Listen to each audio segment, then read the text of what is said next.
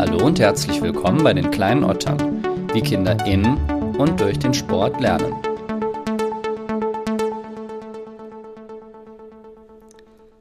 Tennis ist eine wunderbare Sache, um Inklusion zu leben und nicht nur darüber zu sprechen, sondern es einfach zu machen.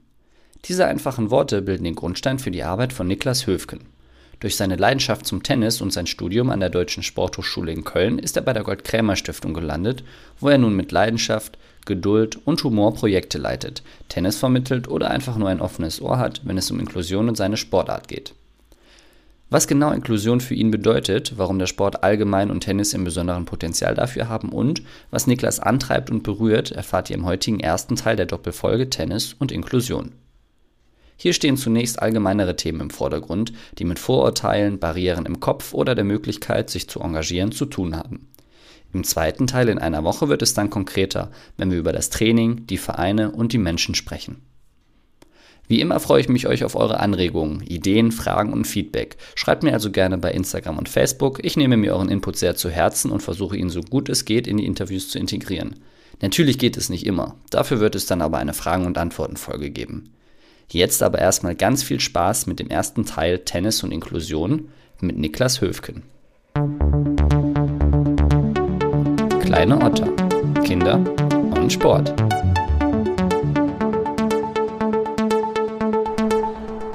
Niklas Höfken, schön, dass du dir Zeit für mich nimmst. Hi.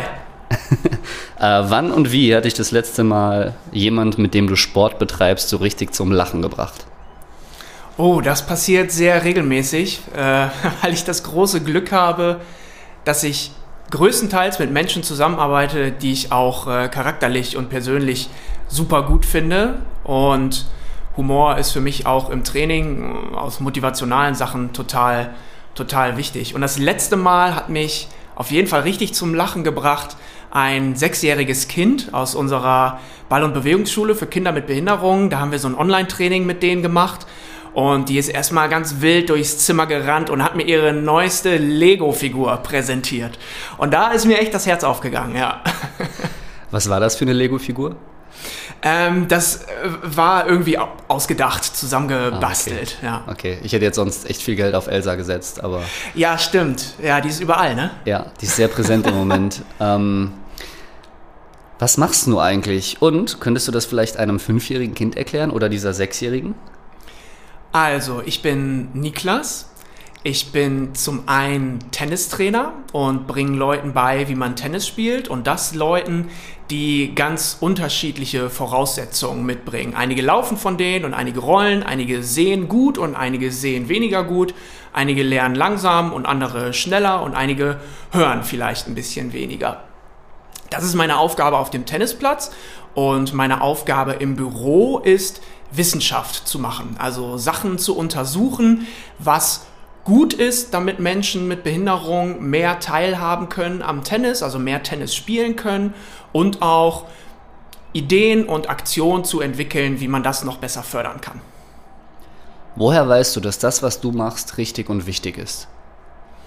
Zum einen aus Feedback aus der Zielgruppe. Also ich probiere, dass die Sachen, die ich mache, nie eine Einbahnstraße sind, sozusagen von mir aufgestülpt auf alle anderen. Partizipation, erst recht aus der Gruppe der Experten und Expertinnen selbst. Also in meinem Fall sind das halt Menschen mit Beeinträchtigung, die mit ins Boot zu nehmen. Und zum anderen, wie gesagt, habe ich gerade ja schon angedeutet, ich bin Sportwissenschaftler, ich bediene mich da ähm, in den allermeisten Fällen soziologischer Methodiken, um zu evaluieren, was ich mache. Also wenn ich Trainer in Fortbildung gebe, wenn ich Aktionstage fahre, dann ist da immer auch ein wissenschaftliches Auge mit dabei.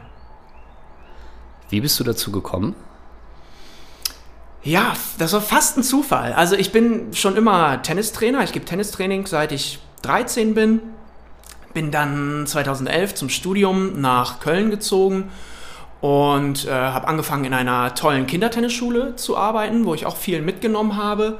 Und in dem Zuge bin ich in einem Mailverteiler gelandet, über den eine ganz kleine bestehende Rollstuhl-Tennis-Trainingsgruppe einen neuen Trainer oder eine neue Trainerin gesucht hat. Und bis dato hatte ich überhaupt keine Erfahrung äh, mit dem Bereich Sport von Menschen mit Behinderung Ähm, hab mir das dann aber mal reingezogen, Rollstuhltennis, wo kommt das her, wie funktioniert das, fand es total spannend und habe mich genau mit dieser Ansage bei den Leuten zurückgemeldet. Ich habe, glaube ich, ein bisschen Ahnung von Tennis und wenn ihr ein bisschen Ahnung von diesem Rollstuhl-Ding habt, dann kriegen wir das irgendwie schon gemeinsam gewuppt. Und diese Rollstuhltennisgruppe, die wurde damals schon unterstützt von der Gold-Krämer-Stiftung. Und so bin ich dann 2012 zur Gold-Krämer-Stiftung gekommen und zum Tennis für alle Projekt, das ich heute leite. Was fasziniert dich daran? Mich fasziniert, dass man unglaublich individuell arbeiten kann. Also da kommen Leute mit ganz unterschiedlichen Voraussetzungen, die aber alle einen wahnsinnigen Bock auf Tennis haben. Also es passiert mir nie, das ist mir früher ab und an passiert, in, ich sag mal, normalen Trainings, in normalen Tennisvereinen, ähm, dass da Leute kommen, die Tennis nicht unbedingt aus einem Grund spielen, weil sie nur voll Bock drauf haben, sondern weil vielleicht auch manchmal einfach die Oma das gerne will oder so. Und die Leute, mit denen ich jetzt arbeite, die entscheiden sich alle ganz aktiv dafür. Und dadurch lerne ich auch eine Menge. Also mein Training wird mit jeder Stunde, mit jeder Vielfalt, mit der ich dort lerne umzugehen, qualitativ besser. Und das macht total viel Spaß. Würdest du das als eine deiner Qualitäten beschreiben, dass du äh, mit einer gewissen Offenheit an das Training rangehst und nicht in jeder Stunde denkst, die muss perfekt werden, sondern dass du das als generischen Prozess ansiehst? Ja, ich habe mich auf jeden Fall von dem Gedanken getrennt, dass Training perfekt sein kann. Also man hat immer mal Stunden, wo man denkt, so, das läuft ja jetzt richtig gut oder das rollt richtig gut. Ähm, aber ja, also das ist, ich habe da tatsächlich sogar ein Problem mit oder das probiere ich aufzubrechen, diesen Gedanken, wenn ich auch Fortbildung gebe für äh, Trainerinnen und Trainer, dass es eine Schablone gibt, die man auf alle anwenden kann. Also es gibt immer Übungen, von denen ich weiß, aus meinem Erfahrungsschatz heraus, da ist die Stimmung gut oder da nehmen die Leute besonders viel für ihr Technik- oder Taktiklernen mit. Aber trotzdem darf ich niemals den Gedanken haben, das, was ich hier mache, ist immer richtig und immer perfekt. Und deswegen muss man immer auch diese Übungen, wo man denkt, die, die knallen richtig auf dem Platz, trotzdem äh, anpassen an die Leute, die da kommen. Kannst du mal ein, zwei Beispiele für Übungen oder Spielformen nennen, äh, wo dann richtig gute Stimmung ist? Naja, also ich bin selber ein großer Wettkampffreund ähm, in unseren Trainings spielt der soziale Aspekt, der Teilhabeaspekt und auch der Gesundheitsaspekt eine große Rolle. Aber die Philosophie in meinem Projekt und auch in meinem äh, Team aus Trainerinnen und Trainern ist schon, dass Wettkämpfen ein immanenter Teil des Sports ist. Und da kann man ja auch äh, unterschiedliche Möglichkeiten finden. Und was zum Beispiel super gut funktioniert bei uns, ist in Teams gegeneinander spielen. Also nicht immer nur eins gegen eins, sondern ein Team spielt gegen das andere. Man kooperiert mit seinem Partner oder seiner Partnerin, aber sammelt Punkte gegen andere. Und das ist eigentlich so ein Prinzip, ähm, das, das macht so eine Herausforderung, so eine Challenge. Man hat aber trotzdem Kooperation drin. Ähm, das gefällt mir methodisch äh, ziemlich gut. Und das kann man auch mit von 5 bis 70-Jährigen machen. Die haben da alle Spaß dran. Ich habe ein Zitat von eurer Homepage. Tennis ist eine wunderbare Sache, um Inklusion zu leben und nicht nur darüber zu sprechen, sondern es einfach zu machen. Kannst du das irgendwie in einen Kontext setzen? Also was, was ich auch beeindruckend finde, auch an den Videos, die man über dich sieht und die anderen Interviews, die man liest, ist, dass, ähm, okay, äh, jemand sieht nichts, alles klar, machen wir eine kleine Klingel in den Ball und dann kann er den Ball hören, fertig. Findest du, das ist, ähm, ja, so so ein so eine Machermentalität, die da einfach wichtig ist? Oder wie schätzt du das ein? Ja, ich denke schon, dass irgendwie ein bisschen Mut dazu gehört. Auch Mut, Dinge falsch zu machen und zu reflektieren, ins Gespräch darüber zu kommen mit anderen. Dann sind wir wieder bei diesem Ding, man muss sich davon lösen, dass man als Trainer, als Trainerin oder auch als Lehrkraft in der Schule zum Beispiel unfehlbar ist. Ne? Dass man keine Fehler machen darf, dass man nicht Dinge reflektieren darf, dass man nicht Unsicherheiten zugeben darf. Und ähm, ich denke, Tennis ist in besonderem Maße für diese äh, ganze Umgang mit Vielfaltgeschichte geeignet, weil Tennis unglaublich viele Stellschrauben hat. Also ich kann echt an allem drehen, um Teilhabe zu ermöglichen. Was du gerade sagtest, am Material zum Beispiel. Da kommt jemand, der kann den Tennisball nicht sehen oder nur sehr schwer sehen. Dann machen wir halt, dass der Tennisball einen Sound macht. Der kann die Linien nicht sehen. Dann machen wir halt, dass er die Linien fühlen kann. Und ähm, das ist im Tennis vielleicht ein bisschen leichter als in anderen Sportarten, ähm, wobei es unglaublich viele Sportarten gibt in der, in der weltweiten Sportlandschaft, die viele Adaptionsmöglichkeiten für Menschen mit unterschiedlichen Beeinträchtigungen bereitstellen. Man muss es halt nur machen. Man muss irgendwie mutig und kreativ sein und dann einfach ausprobieren. Cool, so ein, zwei Fragen habe ich jetzt noch an dich, um dich ein bisschen kennenzulernen und danach steigen wir dann mal richtig in die Materie ein. Ich bin total gespannt, ich habe richtig Bock drauf gerade. Ähm, welche war deine wichtigste Niederlage und warum? Im Tennis natürlich. Im Tennis, meine wichtigste Niederlage. Das, das ist ja eine spannende Frage. Ich spiele selber leider gar nicht mehr so viel Tennis ähm, weil ich dazu einfach nicht komme. Irgendwie, ich arbeite 30, 35 Wochenenden im Jahr auf Lehrgängen, auf Turnieren und so. Das heißt, wenn es um Siege und Niederlagen geht, dann ähm, fallen mir ganz oft Siege und Niederlagen von meinen SportlerInnen ein, die ich betreue. Ähm, ach, ich weiß nicht, vielleicht eine Niederlage im Tennis. Ich habe manchmal so kleine Frustrationsmomente tatsächlich, wenn ich, äh, wenn ich merke, dass ich dicke Bretter bohren muss und und mir manchmal vielleicht das richtige Werkzeug dafür fehlt oder äh, das Brett äh, gar nicht aus Holz, sondern aus Granit ist. Und dann probiere ich das aber auch gar nicht als Niederlage zu kodieren für mich. Ne? Also du merkst, ich, ich schiffe so ein bisschen um diese Frage herum, weil, ähm, ja, weil, weil ich finde, weiß ich auch nicht, das klingt vielleicht auch jetzt total, total pathetisch so, aber ab wann ist eine Niederlage eine Niederlage? Ne? Also selbst wenn man ein Match verliert oder wenn Sportlerinnen und Sportler von mir ein Match verlieren, dann, dann kann man mit denen da immer noch gute Sachen rausziehen. So meine, meine beste Dame, so, die ist gerade auf einem Turnier in England und die hat gestern super knapp gegen eine Spielerin verloren, die in der Weltrangliste ähm, noch deutlich höher steht als sie. Aber dann habe ich mit der gesprochen und gesagt, so ich habe sensationelles Tennis gespielt. Ne? Ich habe mein, mein Training, das ich in den letzten äh, Monaten äh, gemacht habe, ganz viel Wettkampfpause durch Corona, dafür aber eine Erhöhung des Trainings. Für Sportlerinnen und Sportler auch eine spannende neue Phase. Und wenn die sagt, ich habe super Tennis gespielt und hätte ich an der und der Stelle vielleicht noch ein bisschen mehr Ruhe gehabt oder was auch immer, dann wird diese Niederlage nicht zu einem, zu einem Frustmoment, sodass man nachts irgendwie nicht mehr schlafen kann, sondern zu irgendwas, was einen motiviert. Wie alt warst du, als du mit dem Tennis angefangen hast? Ich habe mit neun Jahren mit Tennis angefangen, genau.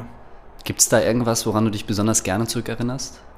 Ja, wir hatten bei uns im Club, ich komme aus Wilhelmshaven in Niedersachsen an der Nordsee, ähm, ganz toller Tennisverein, der WTHC da, ähm, mit einem ganz tollen Vereinstrainer. Und die haben jeden Sommer ein Tenniscamp gemacht. Aber nicht so ein Ding irgendwie 10 bis 13 Uhr, dann eine Portion Nudeln und alle ab nach Hause, sondern richtig mit Zelten und so. Und das war immer großartig. Also Riesenzelt mit meiner ganzen Mannschaft, die ganzen verrückten Kids irgendwie und das sind Sachen, an die ich mich total gerne erinnere. Und das Schöne ist, dass ich dann, als ich irgendwann aus diesem Camp rausgewachsen bin, das gleiche gilt übrigens für meine Schwester, die ist auch Tennistrainerin, ähm, sind wir dann dort als Trainerinnen und Trainer eingestiegen. Bis heute. Also wir sind jeden Sommer diese fünf Tage in den niedersächsischen Sommerferien dort in Wilhelmshaven und machen da dieses Tenniscamp mit. Und mittlerweile bringen wir Spielerinnen und Spieler mit Behinderung mit zu diesem Tenniscamp. Und das ist auch cool, weil dann die Kids aus Wilhelmshaven ohne Behinderung unsere Leute mit Behinderung kennenlernen. Und so wird das, ja, das ist tatsächlich richtig Inklusion dann dort. Ist auch eine Bereicherung für alle, oder? Also ich habe mich gerade gefragt, wie die zusammen Tennis spielen oder so, aber ich sehe jetzt ehrlich gesagt nicht, wo das irgendwie haken könnte. Nee, genau. Also äh, selbst der Altersunterschied, also das ist das Schöne bei Kindern, ne? die haben so eine Grundneugier. Ähm, wenn ich Rollstuhltennistraining gibt, dann stehen die Kids am Zaun und fragen, darf ich mich auch mal in den Rollstuhl setzen? Ne? Also irgendwann, ich weiß nicht genau wann, aber irgendwann kippt das. Ne? Erwachsene trauen sich sowas nicht unbedingt. Die sagen dann schon so anerkennend, ja, das ist cool, was ihr macht und boah, ist ja dynamisch, hätte ich gar nicht gedacht im Rollstuhl. Aber die Kids sind völlig schmerzfrei. Die fragen, warum hast du keine Beine? Wie gehst du auf Toilette? Warum siehst du nichts? Wie findest du den Weg zur Toilette? Und solche Sachen, ne? Und das ist halt großartig. Und, und, und so wächst dann so eine inklusive, so eine ja, Willkommenskultur in so einem Tennisverein und das bereichert tatsächlich alle. Also hast du absolut recht. Wie gehen da die äh, Menschen mit Behinderung mit um? Ganz offen, weil die auch wissen oder die Erfahrung gemacht haben, keine Sache der Welt ist besser dadurch geworden, dass man nicht drüber redet. Und deswegen reden die einfach mit den Leuten. Erst recht, wenn sie gefragt werden. Und wir als Trainerinnen und Trainer ähm, im Personal probieren das natürlich auch entsprechend zu, zu forcieren. Als wir das das erste Mal gemacht haben mit diesem inklusiven Camp, haben wir auch einen kleinen Elternabend gemacht, erklärt, wie funktioniert Blindentennis, ähm, was entstehen da möglicherweise für Assistenzbedarfe, weil es ja eine völlig neue Anlage für die Leute. Auf meiner Anlage in Köln finden sich meine Leute blind zurecht, aber immer wenn das neu ist, dann muss man natürlich erstmal ein bisschen lernen, wie die Wege sind und so. Wir kommen zur ersten Rubrik und zwar die kleine Geschichte. Wir haben da einleitend, bevor die Mikros angegangen sind, schon mal kurz drüber gesprochen. Ich bin total gespannt, was du jetzt erzählen wirst. Ja, ich habe ganz viele kleine Geschichten, äh, natürlich. Und die schönsten kleinen Geschichten oder kleinen Momente sind eigentlich tatsächlich immer, wenn die Leute so über sich hinauswachsen oder so kleine Aha-Momente haben, manchmal auch ohne, dass sie das merken. Also wir haben äh, auch Trainings zum Beispiel für Kinder mit Autismus-Spektrum-Störung. Und da äh, führe ich dann im Vorfeld Telefonate mit, mit den Eltern zum Beispiel. Ähm, ist auch oft ein Bedürfnis der Eltern, ihr Kind so ein bisschen in sicheres Fahrwasser zu bringen und sagen, ja, das, das ist schwierig mit dem und das kann der nicht so gut, da braucht er ganz viel Zeit. Da wird mir ganz oft gesagt, dass die Kinder zum Beispiel ähm, ein Problem haben mit, mit Berührung. Und das ist dann so großartig zu sehen, wenn die ganz schüchtern reinkommen und nach zwei, drei Stunden Training kommen die rein, hey Niklas, Handshake und so weiter. Ach, du warst der Typ mit dem Problem mit Berührung, du hast mir gerade einen mega Handshake gegeben und so, ne? Und das sind einfach großartige Momente. Oder wenn unsere ganz kleinen Kids im Rolli in der ersten Stunde von ihren Eltern reingeschoben werden und dann nach ein, zwei Monaten selber reinfahren. Also selber so viel Speed aufbauen können, eine kleine Rampe in die Halle hochfahren können und so. Das sind einmal so Momente, wo ich denke, ey, ist doch völlig egal, was die irgendwann mal für eine Vorhand spielen oder wie schnell die aufschlagen. Wenn die das hinkriegen dadurch, ähm, dass die irgendwie diesen, diese Kompetenzen, die wir denen vermitteln, transferieren in ihren Alltag, dann ist Tennis einfach nur das Werkzeug für Teilhabe. Und es gibt genauso viele andere Werkzeuge. Ne? Also mein Werkzeug ist halt Tennis. Das Werkzeug von anderen ist vielleicht Kunst und Kultur oder eine andere Sportart oder Theater, was auch immer.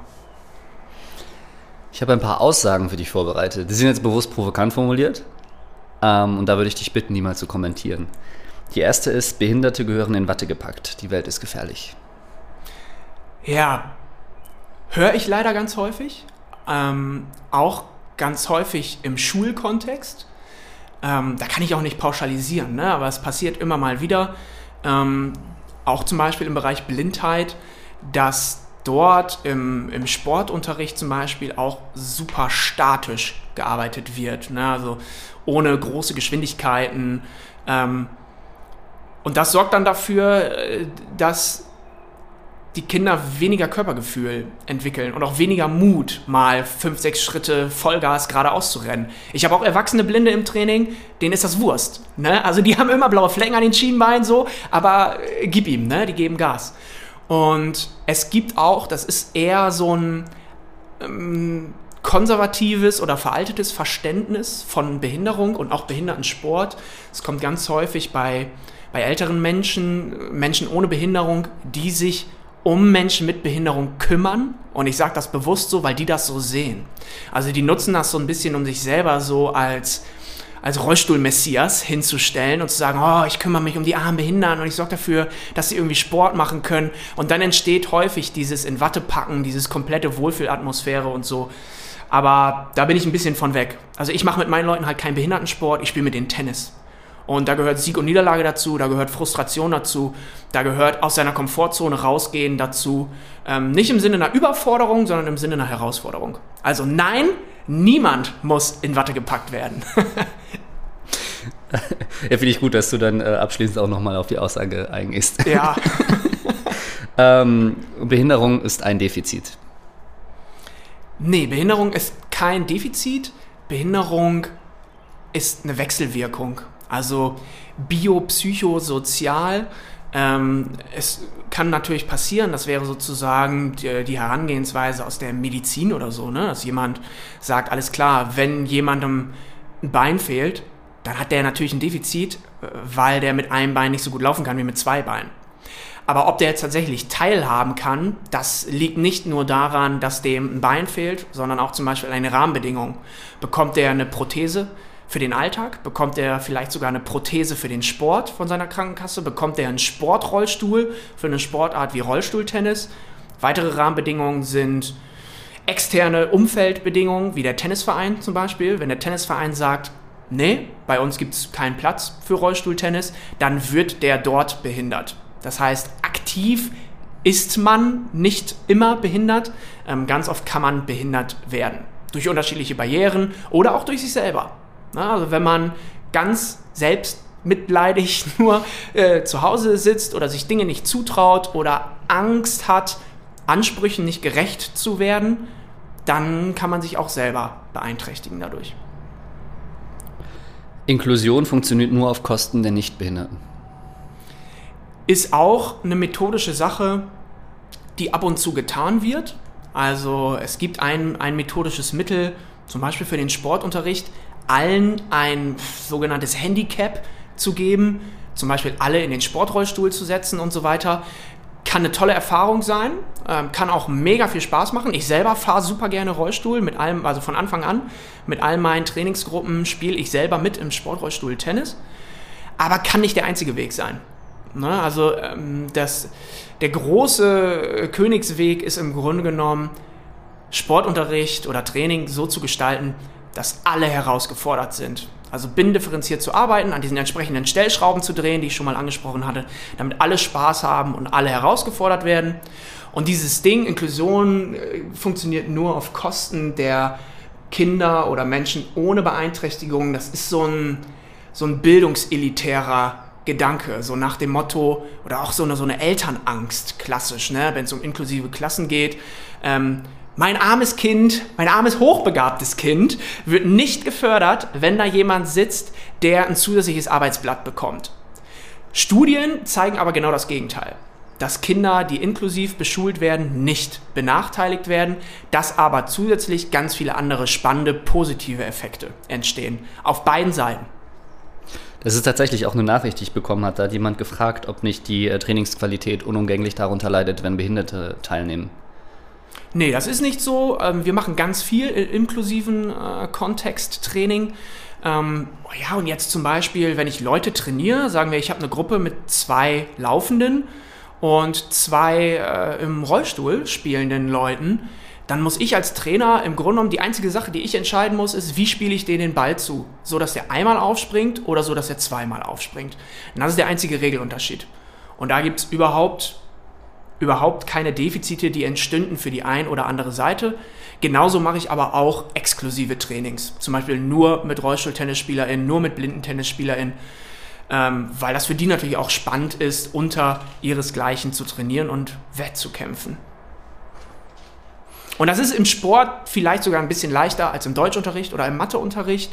Ähm, da will ich mich jetzt gar nicht zu weit aus dem Fenster lehnen und sagen, das liegt einfach nur an der Qualität der Lehrkräfte, damit das Ding läuft. Ähm, da spielen viele Rahmenbedingungen eine Rolle. Anzahl der Schülerinnen und Schüler in der Klasse, Doppelbesetzung und solche Sachen. Aber im Sport, wenn man das macht und wenn man da mit der Sache lernt und offen rangeht, dann ist das meistens ein Zugewinn. Woher kommen denn eigentlich diese Barrieren im Kopf und die Berührungsängste? Ja, spannende Frage. Also, wenn man soziologisch denkt, dann ist Inklusion tatsächlich überraschenderweise zumindest hier in Deutschland, ein ziemlich neues Konzept. Also der Gedanke, dass sich nicht alle Menschen an die Vorgaben der Gesellschaft anpassen müssen, sondern sich auch die Gesellschaft an die Rahmenbedingungen oder Voraussetzungen der einzelnen Leute anpassen kann. Ne? Also Exklusion bedeutet, es gibt eine feste Gesellschaftsordnung und es gibt Leute, die aus welchen Gründen auch immer außerhalb oder nur am Rande dieser Gesellschaft existieren können. Ne? Und Deutschland ist seit ja, Jahrhunderten wahrscheinlich, ne? also wie alt ist unser, unser Schulsystem, dass Kinder sortiert werden in Gymnasium, Realschule, Hauptschule, dann gibt es Förderschulen und die sind ja auch nochmal sortiert für Blinde, für Gehörlose, Sprache, Lernen, Kommunikation und so weiter. Äh, Wahnsinn. Deutschland ist einfach ein Fan davon, Leute in Gruppen einzuteilen, nach äußeren Merkmalen. Alle Geflüchteten in eine Flüchtlingsunterkunft, alle Alten in Seniorenheim und dann auch alle Kinder auf verschiedene Schulen. Und deswegen ist, ist dieser Inklusionsgedanke, dass sich beide aufeinander zubewegen, auch nochmal angefacht durch die UN-Behindertenrechtskonvention, 2009 in Deutschland in Kraft getreten, da hat es nochmal Schub gekriegt. Und das ist gut so. Und das ist eine Herausforderung. Und das geht auch nicht als Sparmodell, so nach dem Motto, ja super, dann schließen wir jetzt alle Förderschulen, dann sparen wir ja Kohle und schicken die alle auf die normale, äh, auf die Gesamtschule, auf, das Gymnasium, was auch immer. So funktioniert das nicht. Also wenn man es machen will, dann muss man es auch vernünftig machen. Wie macht man das vernünftig? indem man mit den Leuten zusammenarbeitet. Ne? Also da sind wir wieder beim Thema Inklusion ist keine Einbahnstraße. Nicht Menschen ohne Behinderung machen Entscheidungen und Gesetze für Menschen mit Behinderung viel Mut, viel Kreativität und auch bitte Kohle in die Hand nehmen. Also ich kann die Lehrkräfte total verstehen, wenn die sagen, Schule an sich ist schon wahnsinnig heterogen. In meiner Klasse, in meinem, in meinem Deutschunterricht habe ich ja Kinder, ähm, die sind gut in Deutsch oder äh, haben noch viel Entwicklungsbedarf in Deutsch. Ähm, da sind Jungs und Mädchen, da sind, oder im Sportunterricht, Kinder mit, mit einer, die, die so aus einer Sozialisation heraus äh, viel Ballgefühl oder äh, Bock auf Sport oder so mitbringen. Das heißt, Schule an sich ist schon total vielfältig. Und dann kommt jetzt noch eine neue Vielfalt, eine neue Heterogenitätsebene dazu, in dem Kinder dazukommen, die vielleicht eine Beeinträchtigung mitbringen. Und dann kann ich die Lehrer und Lehrerinnen total verstehen, dass die sagen, puh, das ist vielleicht für jemanden, der jetzt gerade Lehramt studiert, der entsprechende Kurse dazu kriegt, in Ordnung. Aber für mich, der jetzt seit 30 Jahren hier in seinem Deutsch-LK Faust mit allen liest, für den ist das neu. wir müssen ganz kurz noch klären, äh, Heterogenität und Homogenität. Kannst du das vielleicht nochmal dem fünfjährigen Kind erklären, was das bedeutet? Genau, es geht eigentlich immer darum, dass nicht alle gleich sein können. Also Gleichheit ist eine Illusion. Wenn von Gleichheit gesprochen wird, dann ist das immer eine Lüge. Man darf von Gerechtigkeit sprechen. Also es wäre falsch anzunehmen, alle gleich machen zu können, aber der Anspruch ist, alle gerecht zu behandeln, alle fair zu behandeln. Was sind so klassische Vorurteile, denen du häufig begegnest, jetzt im Kontext, äh, vielleicht auch in deinem konkreten Kontext hier an der Goldkremer Stiftung?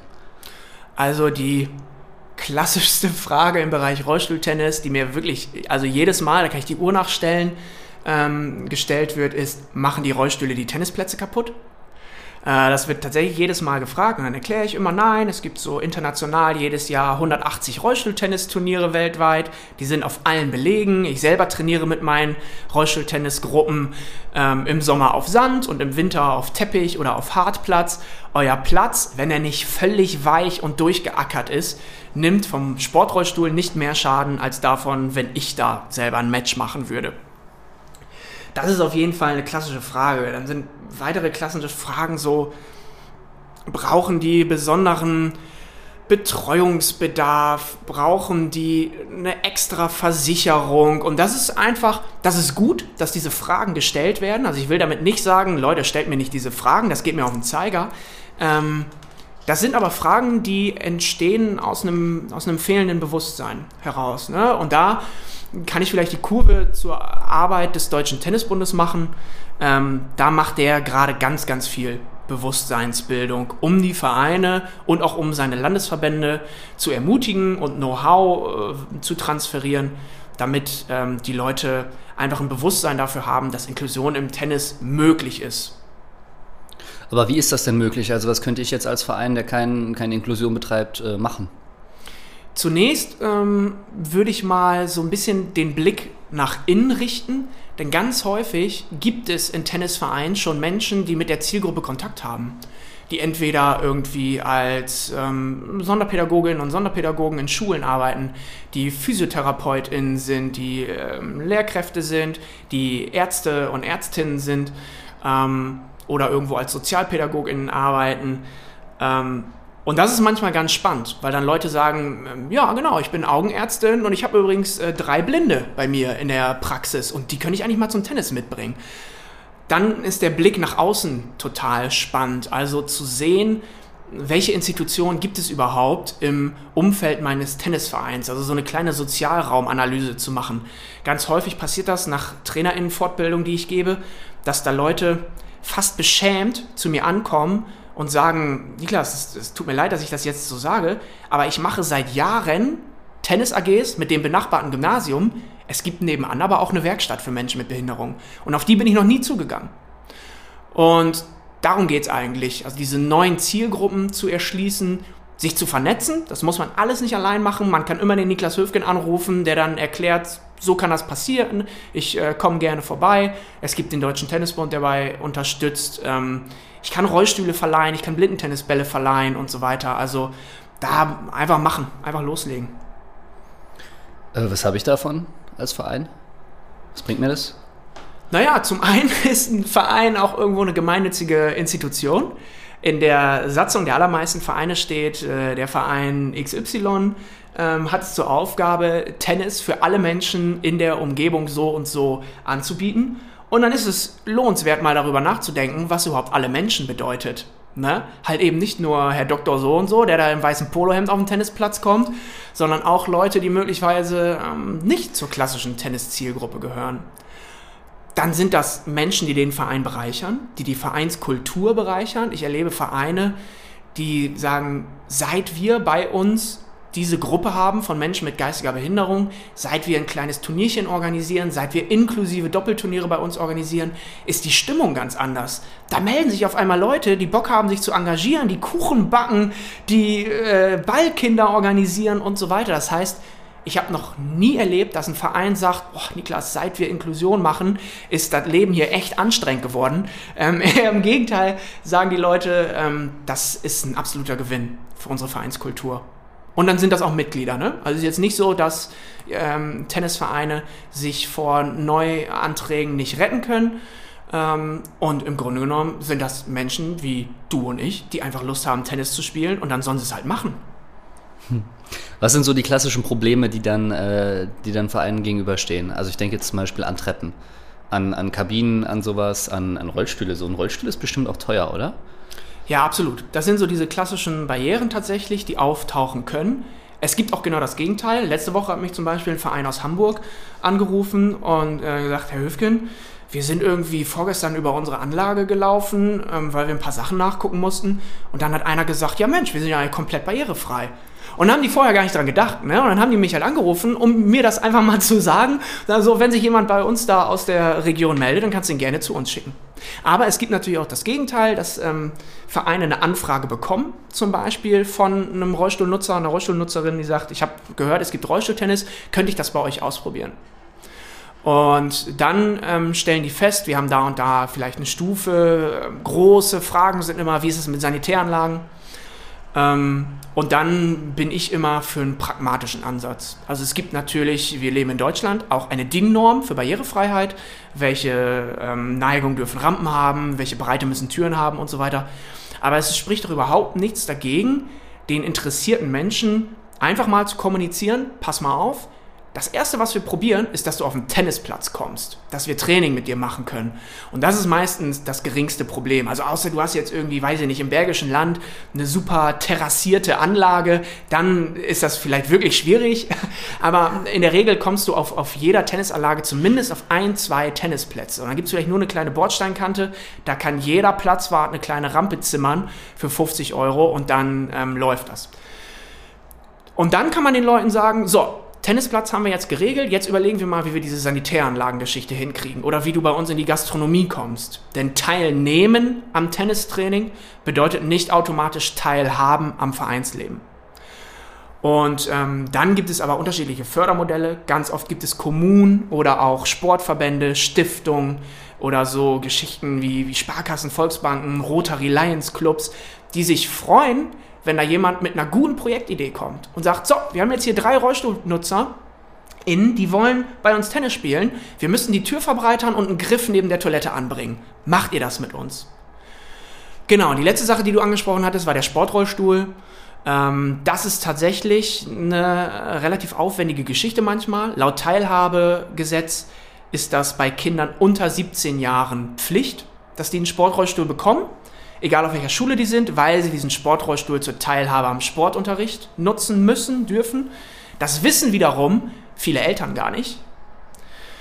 Und bei Menschen über 17 lehnt die Krankenkasse per se ab. Also genauso wie wenn ich jetzt bei der Krankenkasse, was weiß ich, einen Stehschreibtisch beantrage für mich, dann lehnen die das auch erstmal ab, weil die wissen, den Widerspruch einlegen, da, da fallen schon mal, was weiß ich, 80 Prozent der Leute weg, weil die das nicht machen. Und genauso ist es bei Sportprothesen oder bei Sportrollstühlen. Aber ich habe das große Glück, ich habe einen Fachanwalt für Medizinrecht im Training, der ist selber Rollstuhlfahrer und spielt selber Rollstuhltennis bei mir.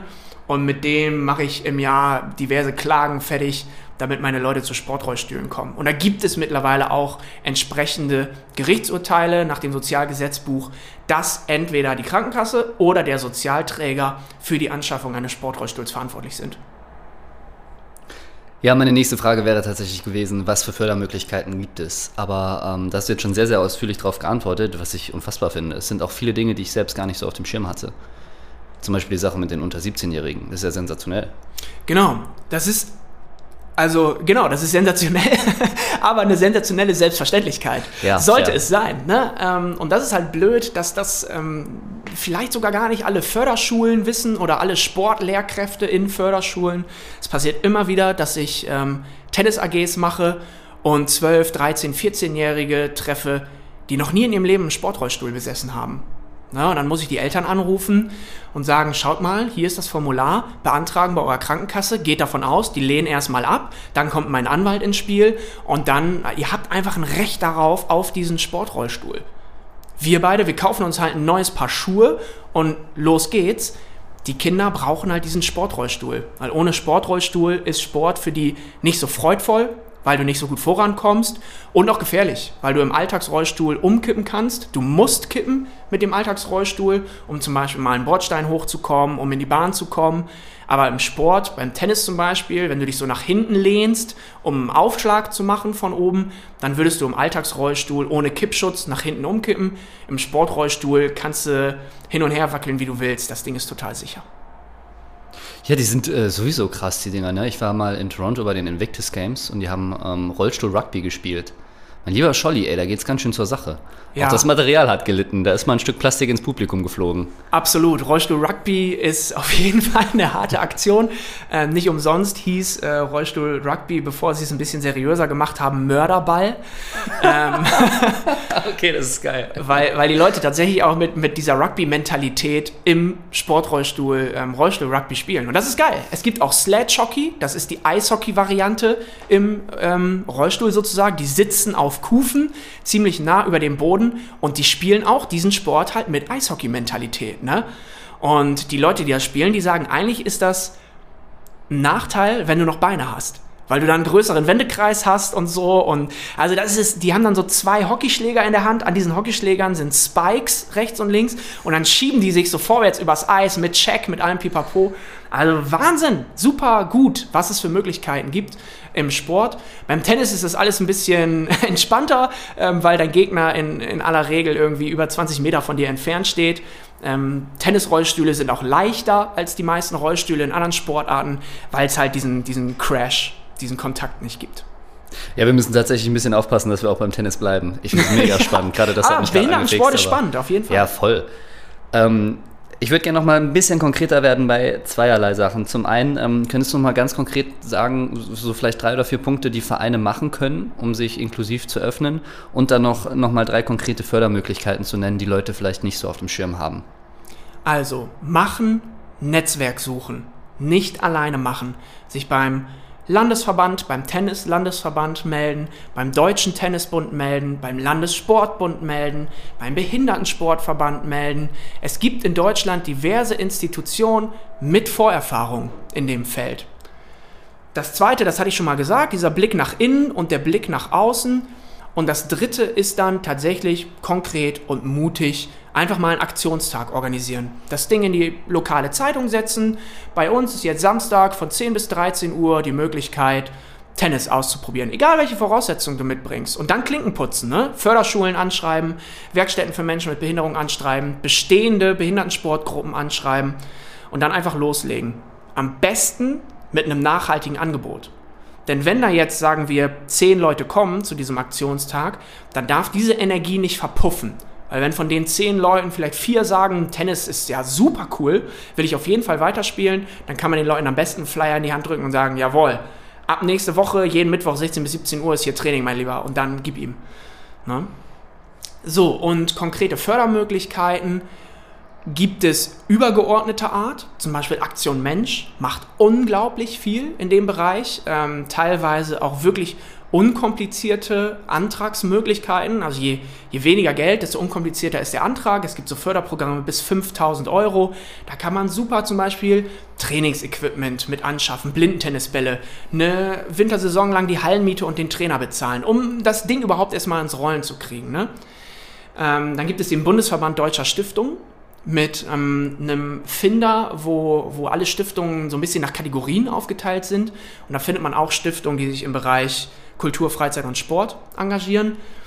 Was ich aber immer am lohnenswertesten finde, ist der lokale Bezug. Also Sparkassen, Volksbanken, Rotary, Lions und so weiter.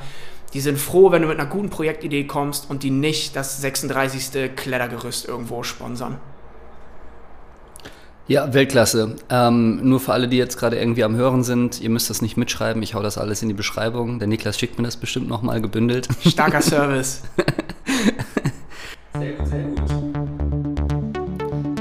Vielen Dank fürs Zuhören, liebe Leute. Das war die erste Folge Tennis und Inklusion mit Niklas Höfgen. Und in einer Woche geht es mit dem zweiten Teil weiter. Eure kleinen Otter. Kinder und Sport.